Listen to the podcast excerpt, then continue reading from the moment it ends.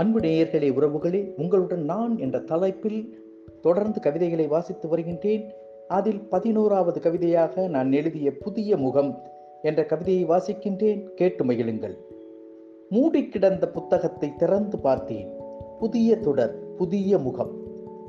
எழுதும் வரிசையில் ஏற்றங்களும் இரக்கங்களும், ஆனால் முயற்சிகள் தொடர்கின்றன.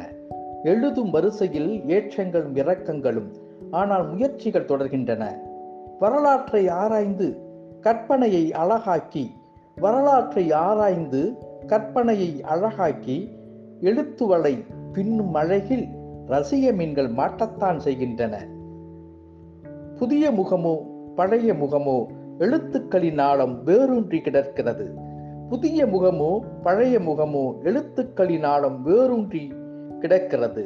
வரலாற்று பக்கங்களை புரட்டும் போது எழுத்தாளன் கண்ணடித்தே செல்கின்றான். வரலாற்று பக்கங்களை புரட்டும் போது எழுத்தாளன் கண்ணடித்தே செல்கின்றான்.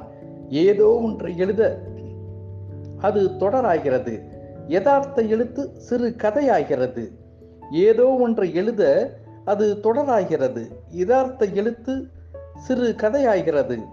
காலங்களின் போக்கில் இவை யாவும் மின்னுகின்றன புதிய முகமாய். நன்றியுடன், சேனா.